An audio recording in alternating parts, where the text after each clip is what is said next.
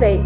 Ngày 13 tháng 12, sau hơn 7 tháng tạm ngưng việc học trực tiếp để đáp ứng yêu cầu phòng chống dịch Covid-19, gần 150.000 em học sinh lớp 9 và lớp 12 trên địa bàn thành phố Hồ Chí Minh đã chính thức trở lại trường học. Trẻ em thì đã được đến trường, các hoạt động kinh tế cũng dần được khôi phục. Các địa phương lần lượt triển khai tiêm vaccine mũi 3 cho người dân trên địa bàn, đồng thời giảm thời gian cách ly tập trung với người nhiễm Covid-19.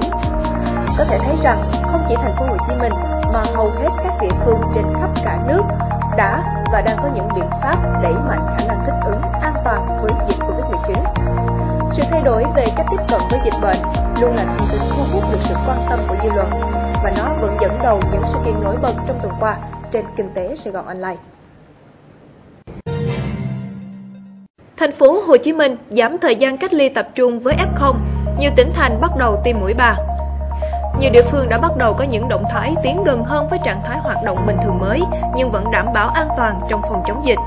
Cụ thể, ngày 14 tháng 12, Bộ Y tế đã có văn bản đồng ý với đề xuất của thành phố Hồ Chí Minh về việc thí điểm rút ngắn thời gian cách ly tập trung với người nhiễm Covid-19 không triệu chứng.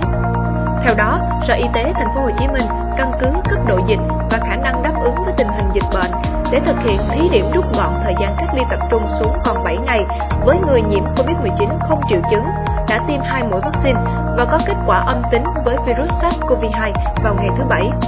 Khi hết thời gian cách ly tập trung, những người này sẽ thực hiện theo dõi sức khỏe tại nhà tại quyết định số 4689 trên QĐ BIT ngày 6 tháng 10 năm 2021 của Bộ Y tế. Trước đó, từ ngày 10 tháng 12, thành phố Hồ Chí Minh đã khởi động chiến dịch tiêm vaccine phòng Covid-19 mũi bổ sung và nhắc lại cho lực lượng tuyến đầu chống dịch và người có tình trạng suy giảm miễn dịch. Cùng ngày, Trung tâm Kiểm soát Bệnh tật tỉnh Vĩnh Long đã tiến hành tiêm vaccine mũi 3 tăng cường cho lực lượng tuyến đầu phòng chống dịch tại địa phương.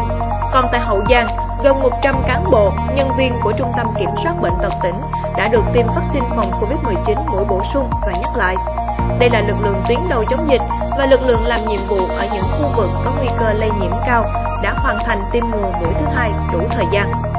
Hai tỉnh Bình Dương và Đồng Tháp cũng đã có kế hoạch tiêm mũi 3 vaccine cho người dân trên địa bàn.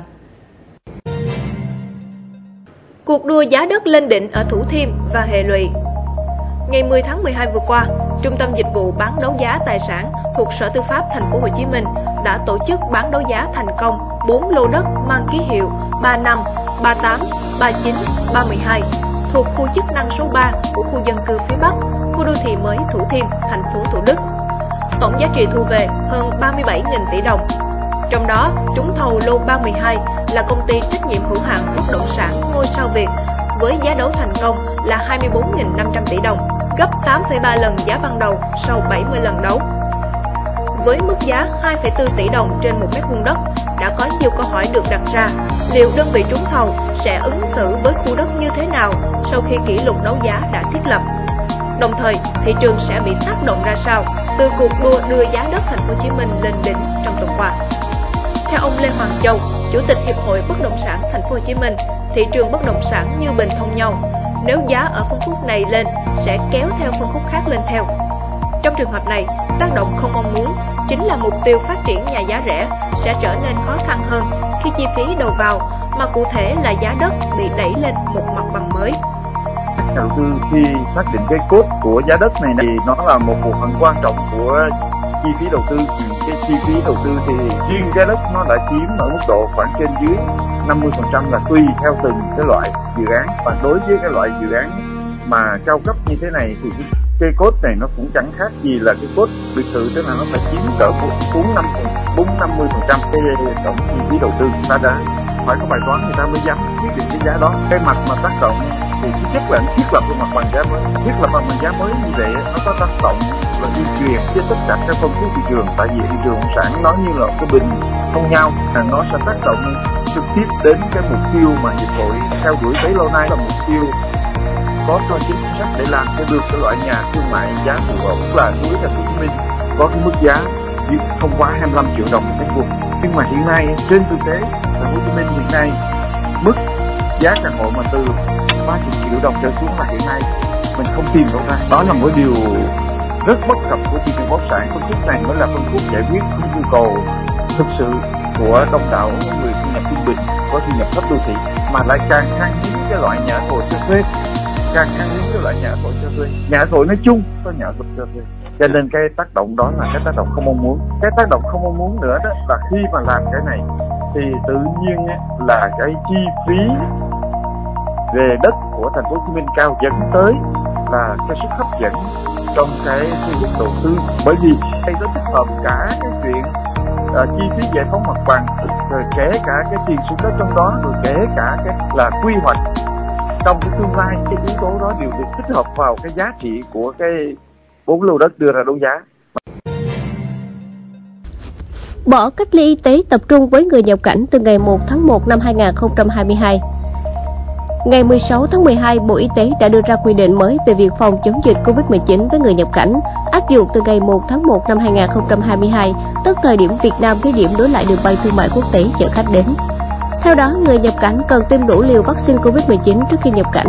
Trường hợp chưa tiêm vaccine hoặc tiêm chưa đủ liều vaccine COVID-19 sẽ được tiêm miễn phí trong thời gian cách ly. Khi nhập cảnh vào Việt Nam, hành khách đã tiêm đủ hai liều vaccine hoặc F0 khỏi bệnh phải tự theo dõi sức khỏe và không được ra khỏi nhà hoặc nơi lưu trú trong 3 ngày đầu. Không được tiếp xúc với người ở cùng nhà, cùng nơi lưu trú. Thực hiện xét nghiệm bằng phương pháp RT-PCR vào ngày thứ ba do y tế địa phương lấy mẫu và xét nghiệm. Nếu kết quả xét nghiệm âm tính thì tiếp tục theo dõi sức khỏe trong 10 ngày tiếp theo đến ngày thứ 14 kể từ ngày nhập cảnh. Với người nhập cảnh chưa tiêm hoặc tiêm chưa đủ liều vaccine, cách ly tại nhà nơi lưu trú trong 7 ngày kể từ ngày nhập cảnh. Xét nghiệm SARS-CoV-2 ngày đầu và ngày thứ bảy. Nếu kết quả xét nghiệm âm tính thì tiếp tục theo dõi sức khỏe đến hết 14 ngày.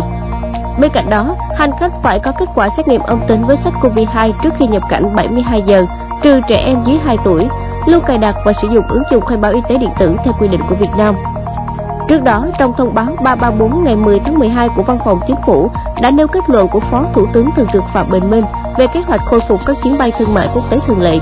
Theo đó, Việt Nam sẽ nối lại các đường bay thương mại quốc tế đến các thị trường như Trung Quốc, Nhật Bản, Hàn Quốc, Đài Loan, Thái Lan, Lào, Campuchia và Mỹ từ ngày 1 tháng 1 năm 2022. Cảnh ung ứ nông sản sang Trung Quốc lại tái diễn. Thị trường tiêu thụ các loại nông sản chính của Việt Nam là Trung Quốc đang gia tăng kiểm soát dịch Covid-19, dẫn đến hàng ngàn xe bị ủng ứ ở các cửa khẩu phía Bắc. Trao đổi với phóng viên kinh tế Sài Gòn, ông Nguyễn Quốc Trình, Chủ tịch Hiệp hội Thanh Long Long An cho biết, do ảnh hưởng của dịch Covid-19, phía Trung Quốc đang kiểm dịch rất chặt nông sản của Việt Nam, trong khi hàng hóa tiếp tục dồn về, dẫn đến tình trạng ủng ứ xe hàng như những ngày qua. Thì mình là bên Trung Quốc á, mình đang kiểm chặt chặt việc nông sản mình á, kiểm dịch chặt quá, mình nó đi qua mà mình cứ đổ dồn về thì nó sẽ đi chậm. Đừng có giờ đừng đem mình nữa mà không đem mình thì nông sản nó chín thì phải đem lên chứ đi đâu chứ Vâng theo ông Nguyễn Minh Hùng, chủ nhà kho thu mua trái cây Thuận Phát, tỉnh Long An. Trước đây, nông sản xuất khẩu sang Trung Quốc có nhiều cửa khẩu thông quan, nhưng hiện chỉ còn hai cửa khẩu chính là Hữu Nghị, bán chính ngạch và Tân Thanh, bán tiểu ngạch. Tất cả nông sản đều dồn về một cửa khẩu nên dẫn đến quá tải tất cả hàng hóa qua cửa khẩu nằm nhẹ nhất ví dụ thấp nhất cũng phải 15 ngàn mới được uh, tục thông quan. Quy ở bên ở ngoài cửa khẩu thì hàng hóa rất là nhiều nhưng mà qua không được.